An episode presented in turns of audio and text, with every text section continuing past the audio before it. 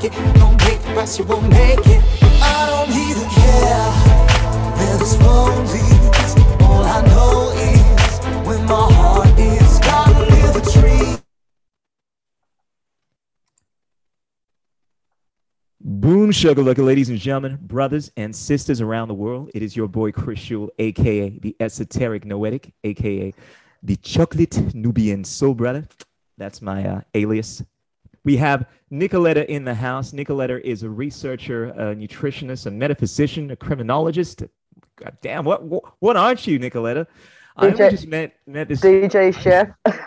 I only just met this amazing soul just um, about a week ago, and uh, you know it was, it was the first party I'd been to after these uh, these lockdowns, and you know I met someone, and then we have all these things in common. You know, turns out she's in- interested in X and Y, and we're talking about what's going on. Very conscious, and I'm like, whoa.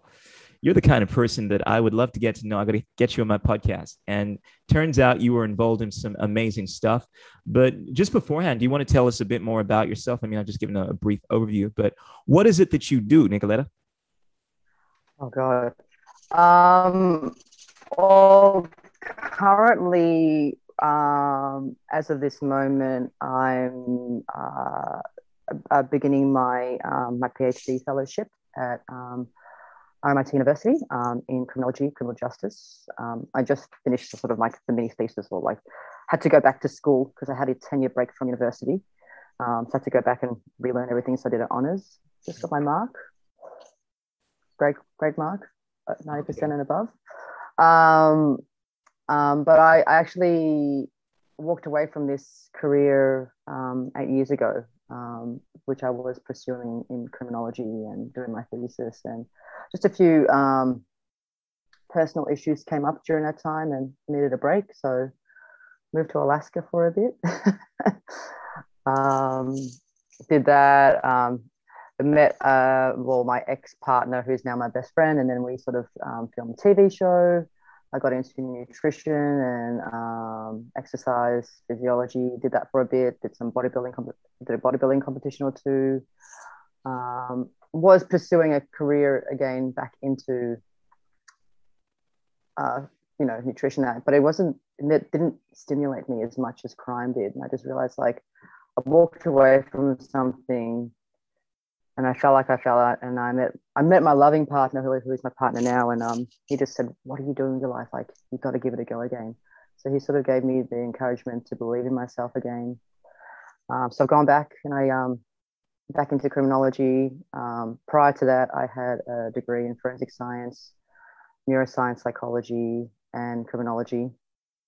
And um, now I'm going back and finishing my PhD.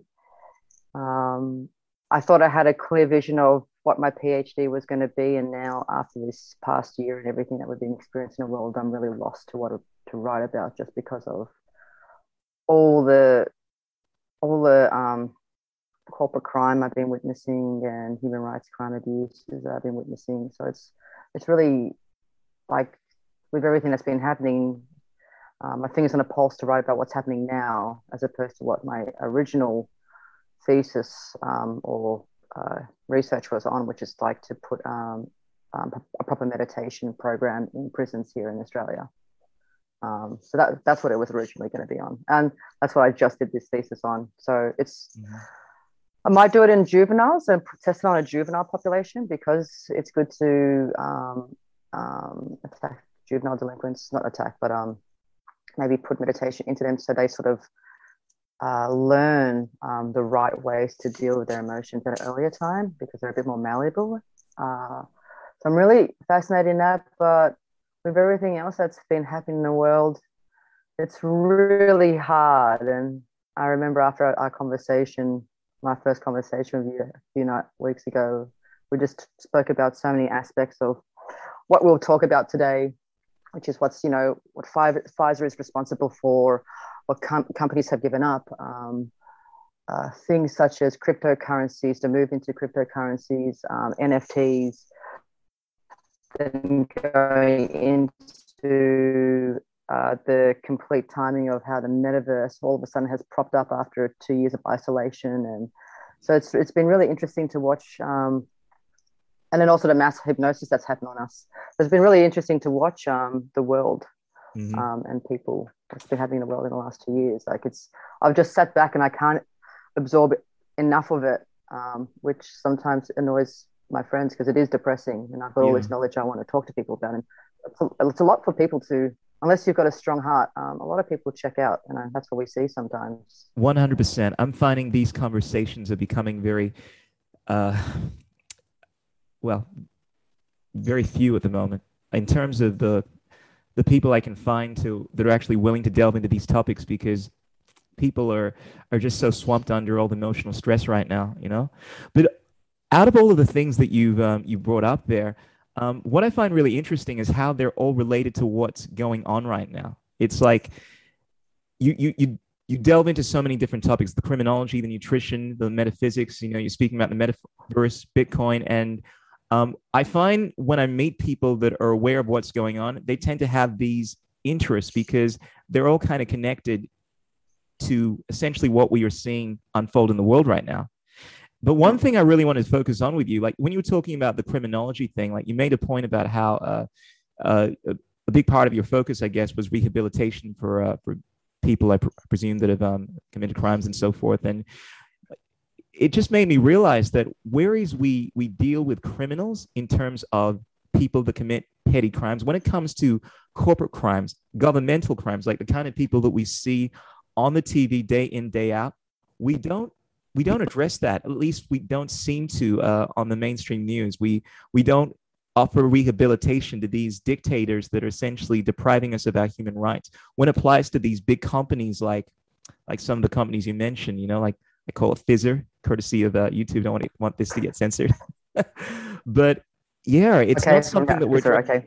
So, does the work that does the research that you've done and the, I guess the course that you've done, does it uh, does it offer solutions to how to see justice uh, from these corporations and these these entities that are bringing about this this crime on the the mass mass Uh, public? Un- unfortunately, that's the thing. Um, I mean, sometimes when we're looking at the small petty crimes and stuff, there's a lot of shame and guilt attached to them, and that's you know sometimes the thing that makes people stop. Um, but it doesn't happen with people um, in corporate crime. Um, you know, as we know, sometimes it's even hard to pinpoint. Um, for example, uh, who's to blame in corporations because they're under the umbrella of a, a company. And a long time ago, um, I think it was um, in America, in America legislation, you know, uh, they they label a corporation as a person. So the corporation then, under under legal statute, has all the rights to protect it as a person does. But then you can't go. You can't actually, when you're processing, um, trying to make arrest, who, who do you blame for the Exactly. of Where's the individual? um, right? many people. Whereas it- look look at look at exactly what happened um, during here during the um, hotel quarantine debacle. Not one person was blamed for that. You know, like there's 801 or 800 some, something people dead, and everyone's I don't recall. Um, and again, it's this whole co- uh, collection of people. And what I, I believe right now, we'll go back to corporate crime, but what I believe what's happening right now is a whole bunch of people who don't know what they're doing, who are in charge, and they've got our lives in their hands, and they have no clue what they're doing. Um, Mhm. but back to corporation, like not only is um, shame and not attached to them, you know, they're looked after. They're looked after by lawyers. They're looked after um, by the media. You know, we don't know about the crimes they committed. They're not reported on. Um, there's not, you know, perfect example. I remember from the Michael Moore film um, ages ago, like when you, you know, America that show cops people are being arrested and it's shown on TV and they're being thrown on the hood of a car and stuff.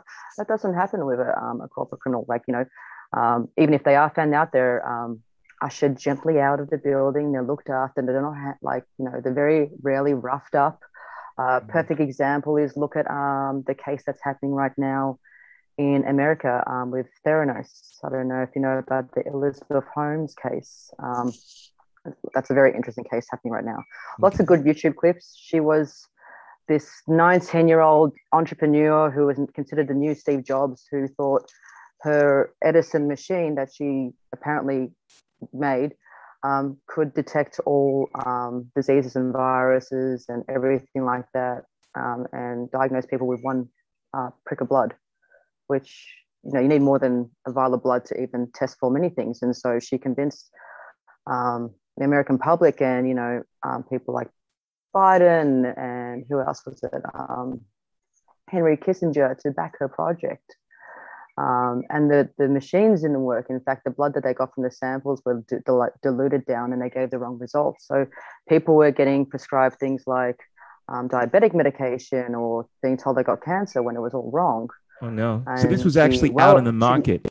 This was yeah, not going through yeah. This, this was actually being, been approved. This, okay. this was being um, marketed and sold in Walgreens uh, nationwide. So that's how long this um, scam or this hoax went for.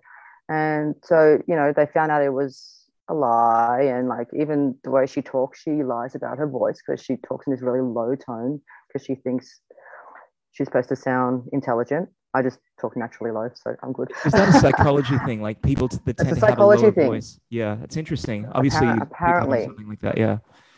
Um, I, I, have so, to be fair, like, because we're talking about negligence here, at least this is what I presume the mainstream media would say, right? And um, whereas you could argue, negligence. yeah, that this company yeah. is is accident. I mean, as you mentioned, that this uh, uh, this test was was supposed to diagnose people accurately for certain diseases and whatnot, but it's dying, uh, it's doing whole things that it wasn't supposed to do. The, even that issue alone, the, the, it's like there's no accountability when a corporation gets something like that wrong typically you'd see some kind of uh, uh, restitution having to be paid by, by, by them to the, the people that have suffered, you know, whether this, this relates to any kind of um, pharmaceutical drugs. But obviously, in the scheme of what we're seeing right now when it comes to uh, the, uh, yeah, the juice, you know, the, the boom shakalakas, as I like to call them, you know, uh, we're not seeing any yeah. of that. But I, I, I guess more specifically to this, this scenario that you're talking about, so you think there was actually willful wrongdoing? Oh hand. yeah. Oh, 100 percent. Makes you think that. Hundred percent. There were like whistleblowers have come out. Um, they've they've got datas and emails and everything else like that. So, you know, from what they've witnessed, she's a compulsive liar. Um, she's even like all of a sudden um, had a baby during this court process. I don't know who's. A, um, she's not even living it. Like she's not even in jail. But all these whistleblowers and everyone came out saying like, well, these tests don't work because what was happening in the background was that they did a test and then they'd send it to an actual um, facility then to mm-hmm. then run the test. So they weren't even running the tests in the machines. Machines were faulty, they'd break, and all these um, whistleblowers came out and said, "Well, this is actually happening." Um, and uh, Elizabeth Holmes then not only um, went after these whistleblowers, but did it viciously as well to silence them. So she was fully aware of what she was doing. Do you um, think, you being the psychologist that you are, do you think there's an element of wanting to believe something is not true so much that you willfully ignore all the evidence? Because I, I personally feel from my experiences that I've had with people, like I, I try to read what people are, are, are going through in their minds, you know, and I f- feel like a lot of times it is a case of people wanting so much to believe something that they'll ignore the truth and it makes it seem as if they're being fraudulent but there's some kind of weird psychology going on around there what are your thoughts on that being the uh, the resident psychologist not a not official psychologist i just yeah, never, never appeared not a phd no just did a um, degree in sure. it so. but just your, um, your personal opinion do you think there might be an element of that i i think it's it's a twofold thing and i've dealt with it on a personal um, scale with a member of my family who's a compulsive liar and it's just it just becomes this pattern of their behavior where um, they cannot stop and they cannot stop lying. They cannot and in fact if they start to tell the truth it's actually there's a mechanism um, in their brain that actually makes them stressed out and not function properly. And it's it's been shown in lots of um, cases of compulsive liars and um, even um, for example cult leaders such as jim jones and that we just keep on going and keep on going keep on feeding the lie. And again there is always something in the back of their mind saying that they're doing it for a greater good or they're doing it for this but then there's always atrocities involved you know? The old saying is um, the, the the path to hell is paved with good intentions. Yeah absolutely. So there's always um, a good intention being involved um, with anyone, um, unless there are people who are just inherently evil who go out to purposely cause harm because they get gratification from it. But um, and and that's what we've been seeing um, in the last two years with everything that's been happening. Um, just surrounding boom shaka laka and everything else is that everyone's trying to do the best decision that they think is right. A lot of people, um, yeah. and that's and that's where we're now in this mess because no one we haven't been given the truth with everything's been censored and covered up um, so no one can actually make a proper informed choice and you know i do believe there is like layers of people so as you said like is it willing that people willingly hurt people there you know perfect example was another case um, enron which was a big um, um, corporation case. Um, you, know, you, could hear traders on the phone laughing um, about people losing their money and hurting the lives of other people. So I, I do believe there is a, a, a, part in someone or these people that they do know that they're causing harm and they just don't have compassion. A lot of sociopaths and psychopaths run companies and are CEOs of companies or are powerful people um, you know, you got to you got to remember that people who want to be um, presidents and premiers and everything like that, there's a high level of narcissism in, in all these people. You know, yeah, you want to help, but there is a narcissistic to try and get to that top top level of um, power. So that's what I sort of believe. Absolutely, absolutely. I think it's it's a very complicated situation we're in because there are many levels to what's going on where you can bring it down to the individual level, like they're actual bad actors, but then the system is also structured in a way where, I mean, I have a look at the um, the adversarial nature of the the legal system, and a lot of the times you'll have lawyers that are fighting in the best interests interests of their uh, of, of of the person they're trying to defend, and e- even if that m- means that they have to uh, avert certain like prevent certain information from coming into the fore, you know, which is going to show the truth in regards to the the horrible things that their uh, their client has done, they will actively avoid sharing that information. And I think, I mean, I recently heard a a, a lawsuit. This was a case uh, dealing with um, whether or not the information in regards to everything that's been going on with the with the Jews, the Boom Shakalakas, was going to be uh, disclosed by um, Pfizer, right? I'm pretty sure that was the company. And I think one of the lawyers actually uh, tried to get the the judge to prevent this information from coming to being released until you know something like two I think it was 2070 something don't quote me 2076 yeah I believe so years. and it's like well what other years. what other purpose could there be other than you not wanting this information to come to the fore and your job here is that you're trying to defend I'm sure the lawyers justified it by saying well obviously I have to protect the interests of my client and this is exactly what happens you know um, whether you're defending the interests of the shareholder and whatnot. The system is geared towards uh, not allowing the truth to come into the fore. You have a look at some of the backdoor deals that have taken place, just in terms of what we're dealing with in Australia, with the uh, with AHPRA obviously having gag orders on what doctors can speak about, and yeah, how, how do you? I mean, first of all, how do you think we resolve this thing? I mean, what what's the best way of of seeing justice in a system like the system we have in play at the moment?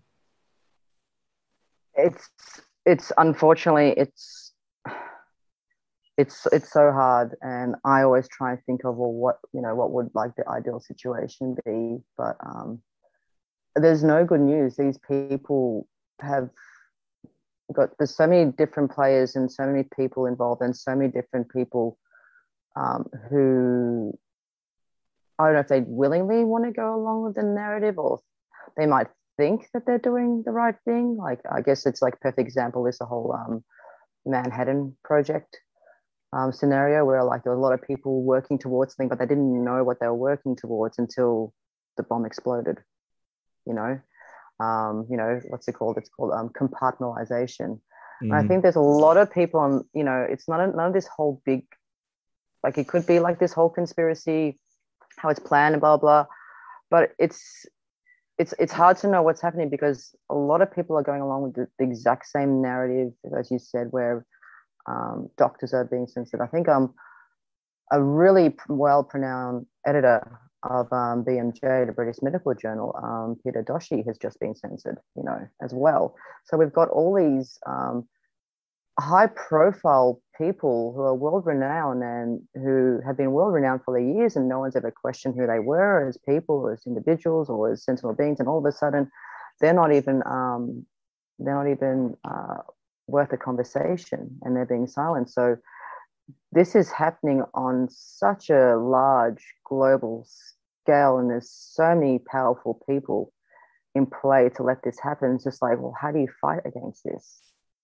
And I've been trying to think about it for the last few months. Like, how do you, how do you p- pursue and go against people who pretty much control the world? Yeah. Well, and I who, who, who can take you out and make you disappear. Like, you know, I'm not saying that's not going to happen, but like it can happen for some people. oh, 100% that So- stuff has happened. And that's the, So, that's the really difficult thing. A lot of people, there are some people that see what's going on. There are some people that see what's going on once they're shown, and then there are those that don't see. The problem is that for those that can actually see or have been shown, there's still this fear of what will happen to them. I think this is something that we're all facing right now. People that speak out. Just bear with me one moment to end that. that's okay. Can you? That's all right. Can you get me a drink of water and turn the aircon on? But uh, all right. That's all right. As I, I was I need to saying- get all good. Sure. So as I was saying, um, once people are aware of what's going on, they're fearful of what's going to happen to them because, on a very practical level, you become a pariah. You know, then you deal with losing your job. Um, you deal with, I mean, you have a look at the people who are speaking out right now in Australia, like Craig Kelly or um, whoever it is. They've been made out to be crazy people, or worse yet, they've been threatened with lawsuits. So I think the real testing point is having the courage to actually um, stand against the tyranny. Because we have a look at history, right? And I always try to learn from history because we've seen what's going on in varying degrees. History doesn't always repeat, but it, it rhymes. And you have a look where uh, you see some kind of horrible thing that's been accepted by the masses, and eventually a small group of people have the courage to actually fight against it. And slowly that turns from a 1% to 3%. And I think what we're seeing right now, if you have a look at the recent protests, is that there are more and more people that are waking up every single day. And those few courageous people are actually inspiring others, you know, people like yourself, to actually stand against the tyranny. And it all starts with um, with being the change that you want to see. That's what I believe. I think it's so easy to say that this is the system, but if you, we kind of alluded to this earlier, if you pick at the system, you say, oh, it's this organization, you never get to like real accountability. It has to be on an individual level. You have to say, well, I'm responsible. Soldiers have to say they're responsible, as opposed to this view where the the the, the big pharma is not responsible, the government's not responsible, and then the uh, employers that are just mandating this thing are not responsible. You know, I think we have to take accountability. They're my thoughts on how to address this thing. But I mean, um, hundred percent. I think it comes down to people not complying. Every person, you know, just slowly don't comply. I mean, going back as you said, as history, um, history rhymes. I mean, that perfect um photo of um, was it from? I think it was from 1936. Um, one man not saluting one Hitler, man right? not saluting.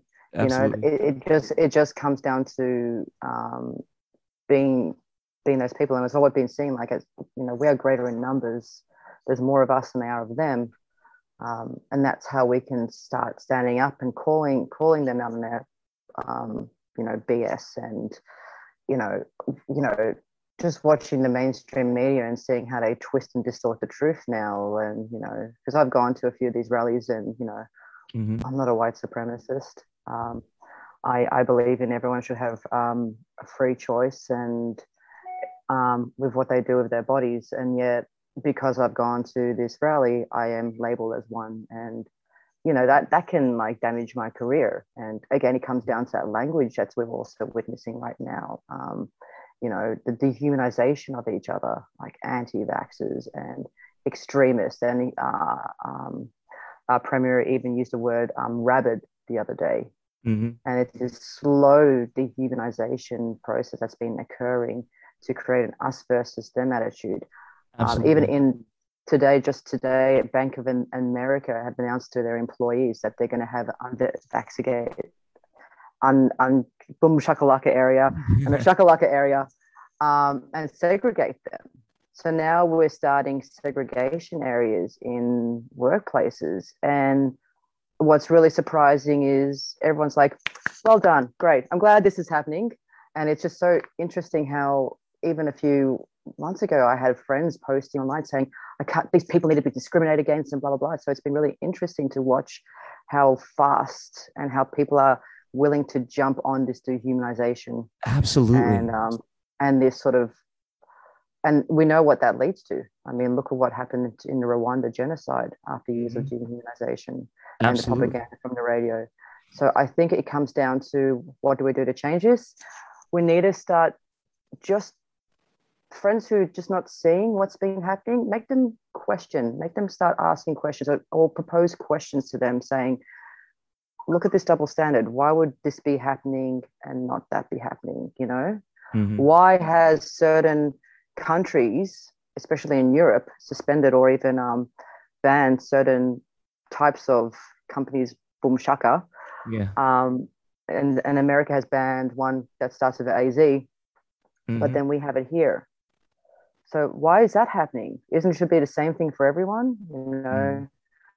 Um, Fear is a powerful drug. I, I have I have this theory that whereas I a lot, a lot of my friends tend to call you know these people that are buying into this stuff just uh, asleep, but I think there is something that happens to you when you're in this state of of fear. You know, you tend to not see things correctly, and I think because the media has been saturating the mainstream news with all of this fear, even with what's going on at the moment with the uh, the the Omicron strain, you know, even though we don't know much about it, people are leaning in on their fe- fear, and rather than making logical, rational, proportionate um, responses to this thing, uh, we're we're seeing things that seem like this stuff has been taken out of some science fiction movie, like the idea of locking people in their homes because uh, because you know someone in another part of the world has uh, has come up with something that is not definitively showing any signs of it being worse than what we're already dealing with.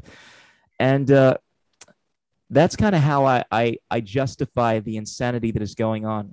I mean that, and obviously there there are bad actors in play, but you know I feel like we've been alluding to a lot of what is going on, and uh, I kind I feel like we kind of have to anytime you're trying to put this out on some mainstream avenue. But if you were to encapsulate what is going on right now, um, in terms of uh, this entire agenda, uh, how would you how would you characterize that? Um, mean, I think yeah, it's it's it's so it's where do you start? Um, to start off with, uh, I'm I'm sure you've heard of a the saying, "Never let a good crisis go to waste." Um, Absolutely. Um, type of thing. I, I do believe that this is a massive shock shock doctrine on the planet. I don't know if you know much about shock doctrine itself or the principles behind it. Not specifically, but um, I might be familiar with it. So beautiful, a great book um, uh, by Naomi Klein. Mm-hmm. Naomi Klein, yes, not Naomi Wolf. I always get the Naomi's mixed up. And it, it talks about how a long time ago they realized, obviously, when they used to do psychological um, shocks on patients, you know, to help cure them for mental illnesses, that's when people are more um, susceptible to information. So oh, again, we're talking electroshock therapy here.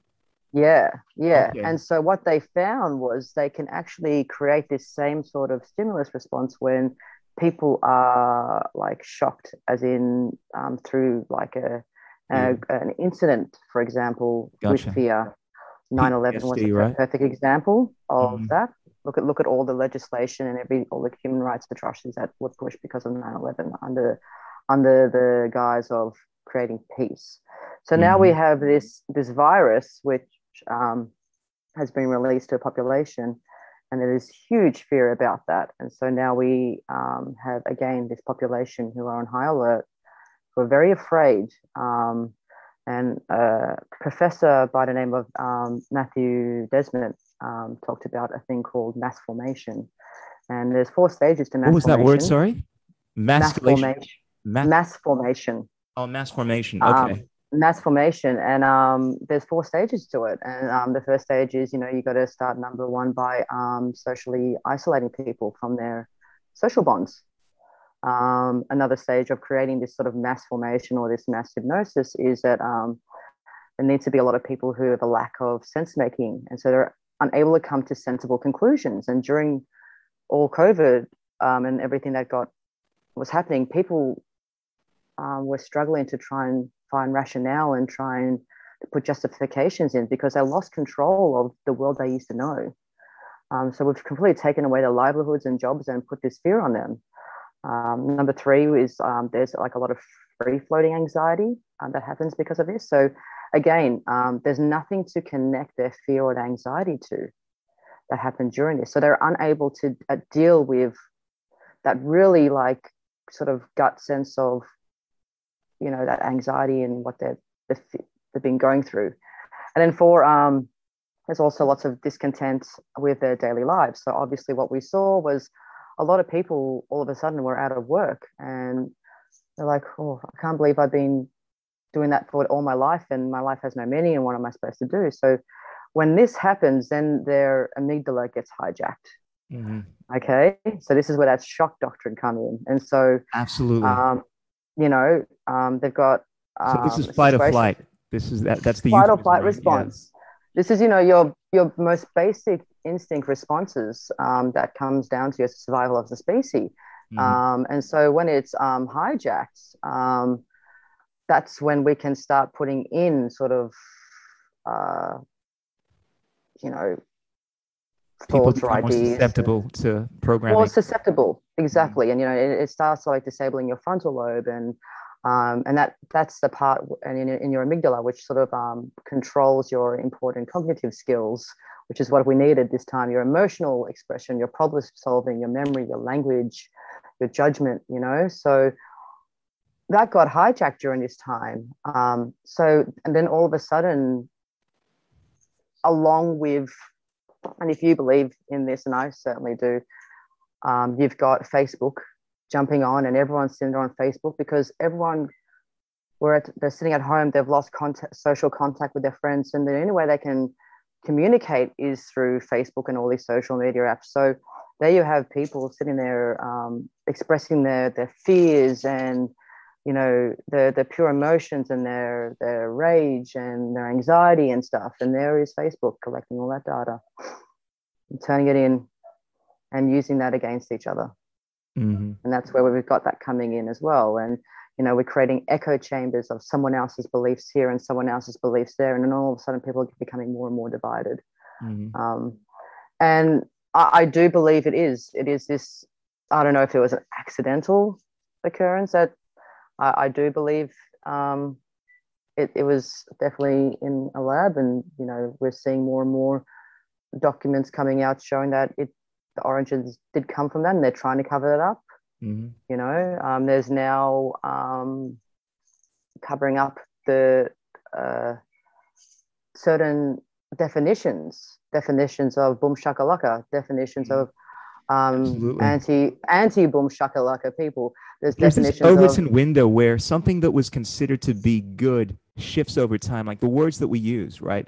Like human rights was ubiquitously considered a good thing. Like the idea of not forcing your will on someone if they're not harming anyone. That's essentially where it comes from, the natural law, the Yeah. common law. But now we inverse this thing, and now the whole idea of an anti-vaxxer who is someone that believes in human rights, someone that doesn't want to be forced, coerced to do something, uh, is is is now made to be a bad thing, and people are calling human rights activists anti-vaxxers. And this is this speaks to what you're saying, how there's this twisting of language. But I also see this happening with the definitions of, you know, the, the boom shakalaka as well, like the leak, you know, the, how yeah, this stuff is slowly changing, and it's it a very changed the definition thing. changed the definition of boom shakalaka changed changed twice this year Exactly.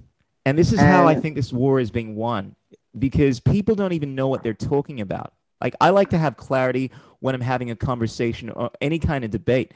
now when I speak to people, they think I mean something completely different. You know, like even speaking Mm. about, I, I've been here. I think at the start of the year, um, the a member of the the Chinese Communist Party made some speech about human rights and basically defined human rights dealing with subsistence and you know the, the common good and all this kind of stuff which essentially moves away from this idea of individual rights right? And they they paid this idea that it's all about sacrificing your rights now in order to achieve the Mhm. greater good. And this is how this thing is twisted around. And we're seeing the same thing done here. It's like oh wait a sec you're a human rights activist. No you're selfish. No human rights is all about no we got to keep everyone safe. You know it's like what? No no you have to uh, you got you got to do the right thing and be forcibly uh, inoculated because that's what human rights is about. And it's like what? What is going on here? I don't know if you've ever read um, 1984 by George Orwell, um, but there's, or, or even watched the movie, great, both are amazing, but there's bits in it where, you know, Mhm. um, I forgot what his name was, it Winston?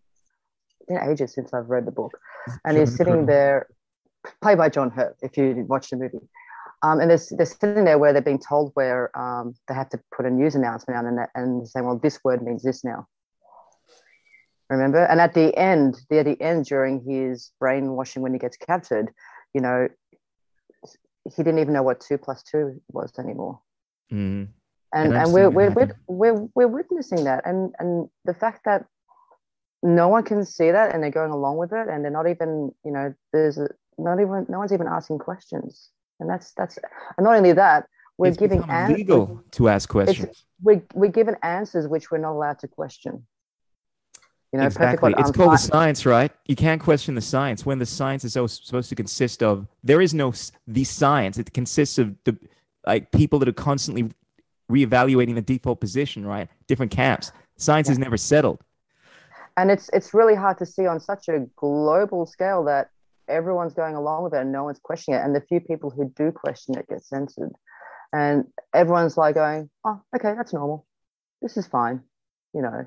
It's it's it's really interesting to see again how easily people have fallen into um, being so compliant and you know I mean, I mean, I have to say the word brainwashing, but you know, that's that's what it is. It's like if you, the best way of definition I've heard about brainwashing is like, can you, if you can't imagine what you were going to be doing two years ago, and you look back going, I can't believe I was agreeing to that, then maybe something has happened, you know. Mhm. Um, and I, I study a lot of cults. In fact, like cults and studying cults is one of my passions. And s- when everything started going down and I started witnessing everything, it's like, fuck, this this just feels too familiar. And um, a bit a bit of my background was like last year when all this started um, coming out. Um, I was like, okay, I'm scared. Okay, I've even told my partner back then, like, if if if the boom shakalaka is coming out, I'm going to take it. I'm going to do this. I'm going to do that. Um, we've got to do this. We've got to protect the people. I can't believe people thinking uh, work is more important than this. And and I completely switched 180 because after it, it was like, I think it was it started happening a few months after everything. And it's just like, hang on, this is not making any sense. This is not adding up. And like, I could have um, been a hypocrite and just gone along with the cognitive dissonance, which everyone else was going with. But it's just Mhm. like, hang on, you know, why, for example, in Australia, why can't people go and visit their dying loved one that then, you know, and enter a state just to hold the person Mhm. dying in their arm one last time? Yet football players and all their families and kids can get flown in and not have quarantine. And no one's even like people are angry, but they're not really angry. They're not doing protests angry. We're letting all these things happen. We're slowly being compliant. And it's it's got to that point now. It's like finally people are getting up and rising up and doing everything and noticing all these double standards. But I hope it's not too late. yeah it's so interesting it's so interesting to me that with you your perception of what was going on changed and that's what caused you to change your behavior and uh, what i want to ask is like you strike me as someone that believes in at least the conventional idea of you know human rights choice that kind of stuff has your politics shifted in any way since um but before before covid versus uh where we are now I mean, I've always been the person that sits on the fence.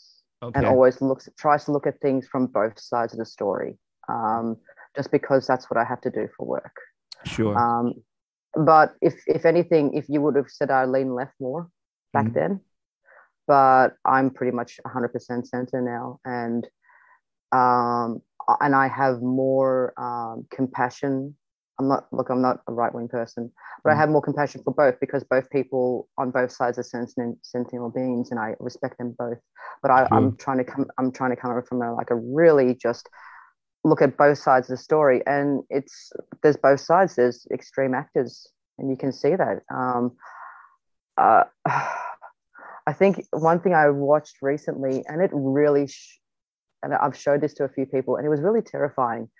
Mhm. Um, uh, Real Rukshan did a live feed um, a few weeks back when the big protest happened, and before he went to um, the pro the pro-choice um, anti boom shakalaka mandate um, vax, he went to the other opposing protest to get an equal view. And there's this bit where they all surrounded. It was actually an opposing get- protest. I mean, I, I heard they were going on at the same time, but there's actually a protest where people are saying that we have to force people to get get the juice, get boom shakalaka. That was the thing. Yeah, and, and they're, and they're the human rights. They're the human rights, uh, very left-leaning ones. And there's this bit, Yeah. and you watch it. I, I want I want everyone to go back and watch this video. And at the bit, and they're all surrounding him and yelling at him and telling him to f off and that. You look into their eyes, and it's scary because there's just like zombie. And I've seen that with people who've been in cults. Yeah. Um, What's so, interesting? Yeah. What's so interesting to me about just trying to delineate between uh, the the different perspectives here, the, the left and right, is what I've heard, what I've what I've researched, and what you'll generally, I think, find is the people that tend to be very um, hesitant of the government tend to be hesitant of taking uh, you know these these inoculations. Uh, they tend to be more pro freedom.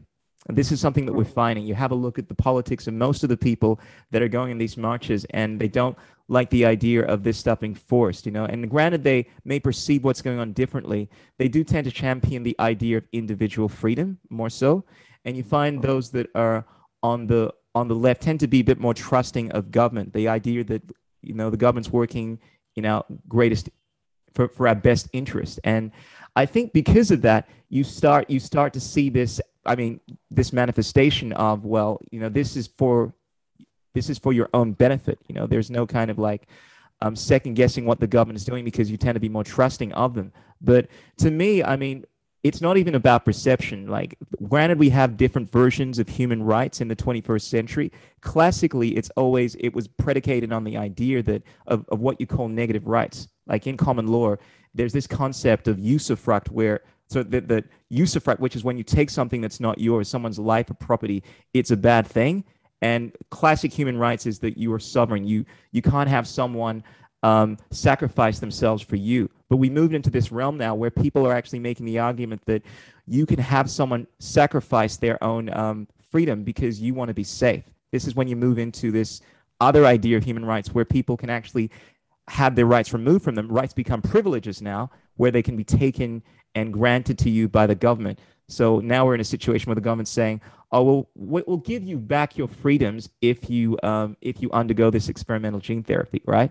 And that to Yeah. me, that's not that's very that's at least very different from the classical definition of human rights that we had. But I just wanted to point that out.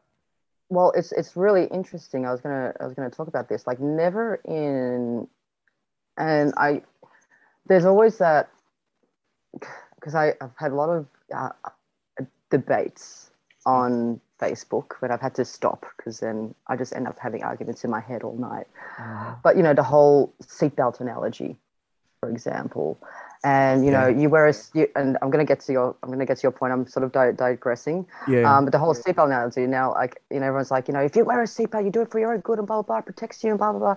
But it's just like, hang on, but never. If if seatbelts were faulty or if they harm people, they would be recalled, mm-hmm. Correct? Or if they didn't work, they would try and make the seatbelt better.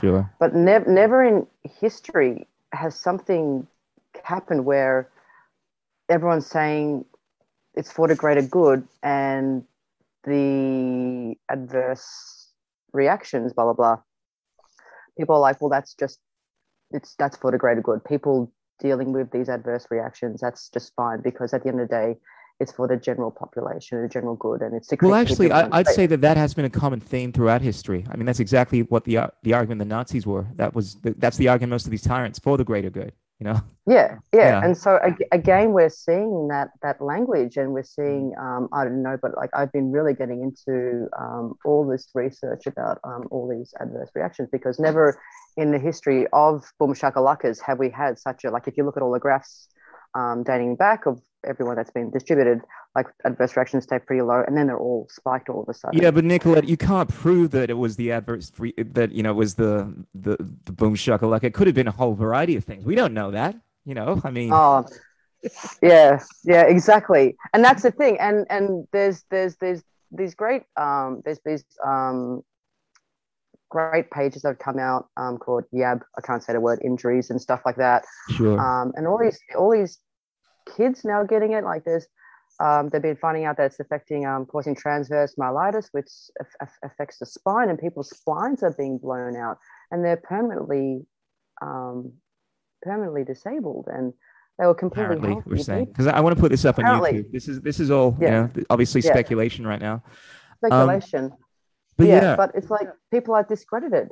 That again, this whole thing's happening. Like, well, it's not true. It's not. You've got some issues, or you're lying, or this, or that and um, people are now who are injured for whatever reason, but there has to be this common denominator, and now being made discriminated, like discriminated against and mm. and shamed and told that well, what's happened to you doesn't matter because this is for the greater good.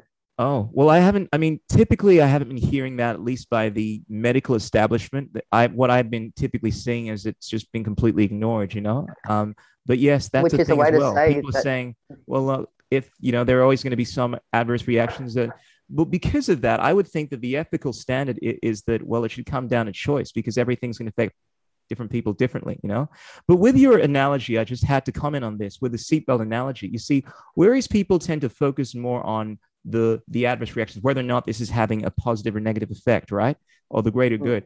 I always bring it down to choice. I mean, uh, it, it doesn't matter if you think a seatbelt is a good idea. If I, as an individual, um, have been forced to do something, I should be able to decide whether or not I want to wear it. You know, I should be able to take my own level of risk. This idea that because, and this is where we've moved into this realm of public health and well-being. This idea that just because you're doing something for someone's own benefit, you can force anything on them. This is what you were alluding to earlier with the um, road to hell is paved with good intentions, right? And like classically hmm. within like classic moral philosophy, that's supposed to be like a, a definitive no-no. But we moved into this 21st century realm now where you can actually force people because we always talk about the Nuremberg Code, right? And the most hilarious thing to me is they're saying that this thing, at least fact checkers are saying that it's not a violation of the Nuremberg Code because it's for people's public health and well being.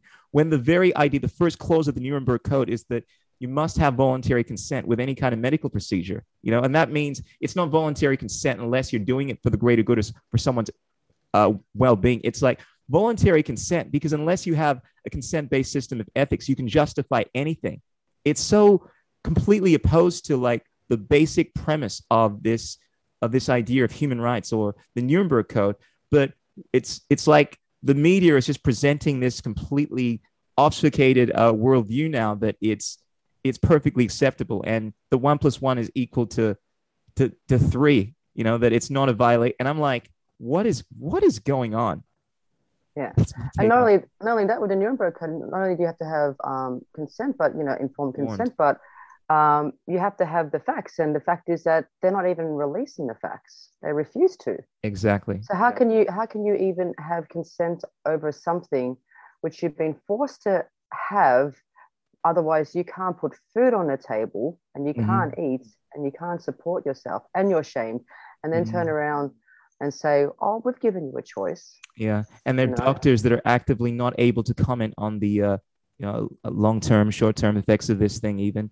Um, otherwise, they will lose their job, courtesy of AHPRA. That's a thing here in Australia. So it's like, okay, so I'm not able to get advice from you on on something. Um, then I don't have informed consent. Then I shouldn't be able to do this. I shouldn't have to be forced to do this thing. But no, the government's still forcing you to do this thing. Um, It's interesting story. Mm. Um, I ended up um, I ended up in an ambulance ride a few um, few weeks ago. Um, um, I was having um, some heart issues. Um, don't worry, I didn't have it wasn't from the, the boom shakalaka. But as I was in the ambulance, um, the, the ambulance people were absolutely amazing, and they kept on saying stuff like blah blah blah. But I'm not supposed to tell you that. So like they were like they couldn't even they weren't even allowed to speak properly. And what I did get out of them was I was talking about things like you know well the hospital beds because we got given money. Um, the government here got given uh, um, 4.4 billion dollars to increase hospital beds and stuff. And I said, well, you know, you've got at least all these ex- extra hospital beds. He's like, actually, no, we don't. They've actually taken some away. So it's like, where is this 4.4 million dollars has gone? You know, and then it's just like, where's that question being asked? Where is the question of where is this money going to sort of help us set up? And like when this was asked in uh, Parliament to say, well, we want to open up an investigation to find out where this uh, misapp- misappropriation of funds has gone, they blocked it. So they blocked the investigation. And then, and then why are people going, well, why didn't they, blo- why did they block the investigation? People are just Where is the happily going- thinking? Yeah, it's it's like no one wants to point at the elephant. You know, it's the elephant in the room kind of thing. It's like, well, if you address that, then it's going to lead to a very uncomfortable truth. I think people aren't ready to handle things, so they'd much rather avoid addressing them altogether. Um, but look, well, in terms of just quickly. so go on. Just quickly, that that happens a lot in um again going back to cult like in cult mentality. Um, a lot of the followers and members, um, it comes down to a lot of them don't want to leave, or it's hard to leave, or it's hard to um, get them out because at the end of the day, for them to actually believe that they were living a lie, then completely shatters their whole reality.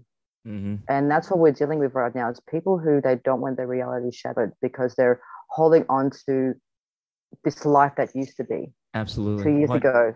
Government's life is not gone. telling me the truth. Gov- I can't rely on government. No, that's that's horrible. No, I can't. Like, I can't accept that.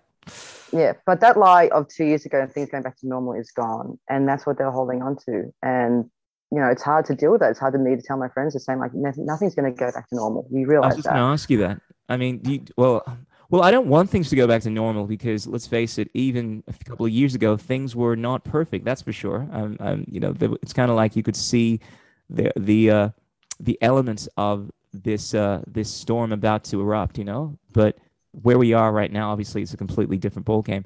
But do you do you see there being a a path out of this um this road to hell right now?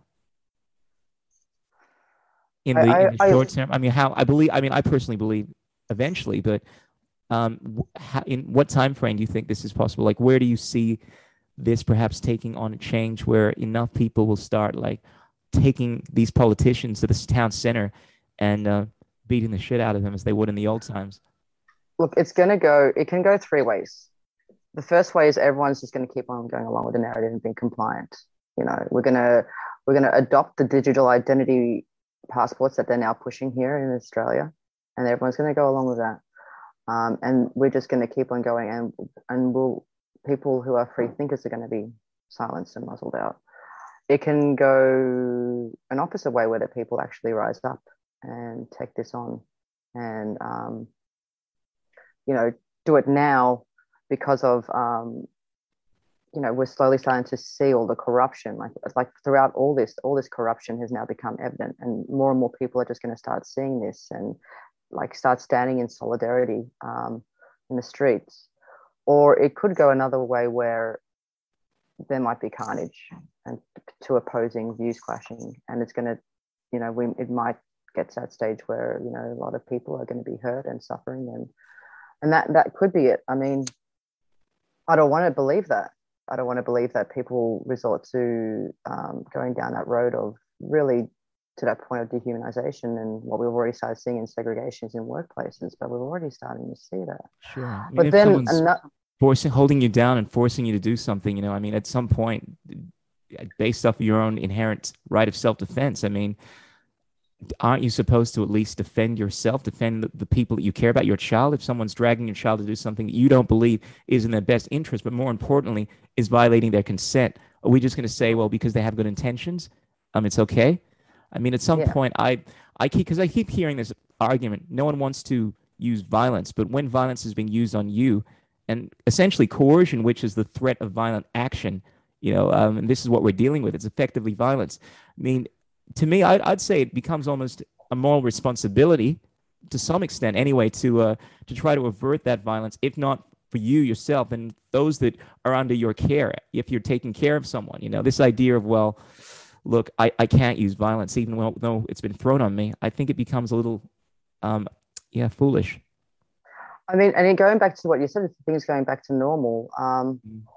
like looking at let's look at this on an individual level for example imagine if they what they do right now is they get rid of all the mandates and they're like all right we're going to scrap the mandates for blah blah blah percent. Look at all the people who have already lost their jobs and um, their years of service and they're probably bitter and hurt by this. Not only that like friendships that have been torn apart. I, I know friends who now don't even speak to each other anymore or even family members don't speak to each other anymore because of yep. this division. I'm not sure I, I know one one workplace and it's a governmental workplace of a friend of mine where um, as he was leaving because he didn't make it and he, he refused to get the boom shakalaka, he had to um, resign. They left a tinfoil hat on his desk as he was leaving and abused and shamed him. So, so things going back to normal on the individual level when there's been a lot of hurt and trauma caused. I don't think a lot of people are going to just all of a sudden snap back. And they've actually done this study, which was really amazing in France, where they looked um, the brain chemistry and um, brain waves and they looked at the lockdown, for example, the effect of the lockdown on um, people there. And what they found was however long a person was in a lockdown took twice as long for their brain to get back to the way it used to be with the functions. And, you know, for example, um, like their amygdala and everything else like that.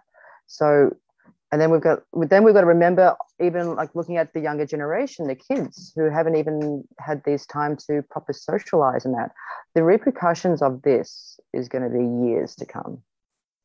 And that's what people aren't realizing right now is like yeah things go back to normal tomorrow. Mentally it's not going to go back to normal. We might think it is but there's probably going to be a lot of post-traumatic stress disorder from this from people coming out and a lot of mental health issues and stuff coming up because of this and the relationships that have been torn apart and everything else that we've witnessed. And that's just a, on a personal scale, but not even what we've been witnessing on a global scale with everything else that's been going on. So that's that's what I say. It's like I, I have hope that look, people are very resilient and you know as long as we've got you know things like love and everything else to connect us and push us forward but the reality is is like a lot of people we know do not have these um, emotional intelligence skills because they've never been taught it. You know, like a lot of people think when, when the first lockdowns hit, like to me, it was like a force, force vipassana or meditation. Hmm. And unless you're being guided through this through people who are experienced, um, a lot of people people don't know how to deal with finding themselves isolated and alone. Because when you're isolated and alone, the first feelings that come up is those fear and shame and guilt and that's what we're witnessing. So we're witnessing mm-hmm. things such as suicides and this and desperation, an increase of people in, taking increase of antipsychotics, an increase of um, substance abuse, and increase of domestic violence because people did not know how to deal with their own personal demons. So it's been really interesting to watch this all on all levels of psychology, what's been happening in the world.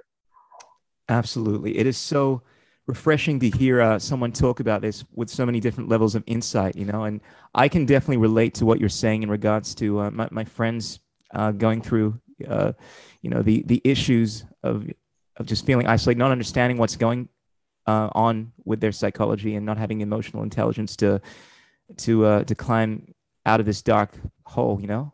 But um, I think the more we have these conversations, I think the more it's going to make people realize that they're not alone, and that's um, that's a good place to to climb out of that darkness, you know. And Nicoletta, I could speak to you for hours about this, and look, I would love to have you come on again because there's so much we didn't cover, but we really it's been a roller coaster of um, awesome um, conversation dealing with so many fascinating topics right now. But um, I did want to keep this down to roughly an hour. But I would love for you um, to come on uh, at another time. I'm I'm going through a lot of changes right now in my world, but I would love to uh, have you on one time a, a, bit more grounded, and we can delve into these topics uh, with more gusto.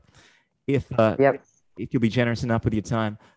Oh, I'd love to. I haven't even got it into um, Bitcoin and the metaverse. Exactly. yet, That's so- like. We got to, yeah, exactly. You know, because if, if it's anything like our previous conversations, we got a lot of stuff to unpack. So, uh, Nicolette, Yeah. thank you so much for coming on, and we got to have you on again.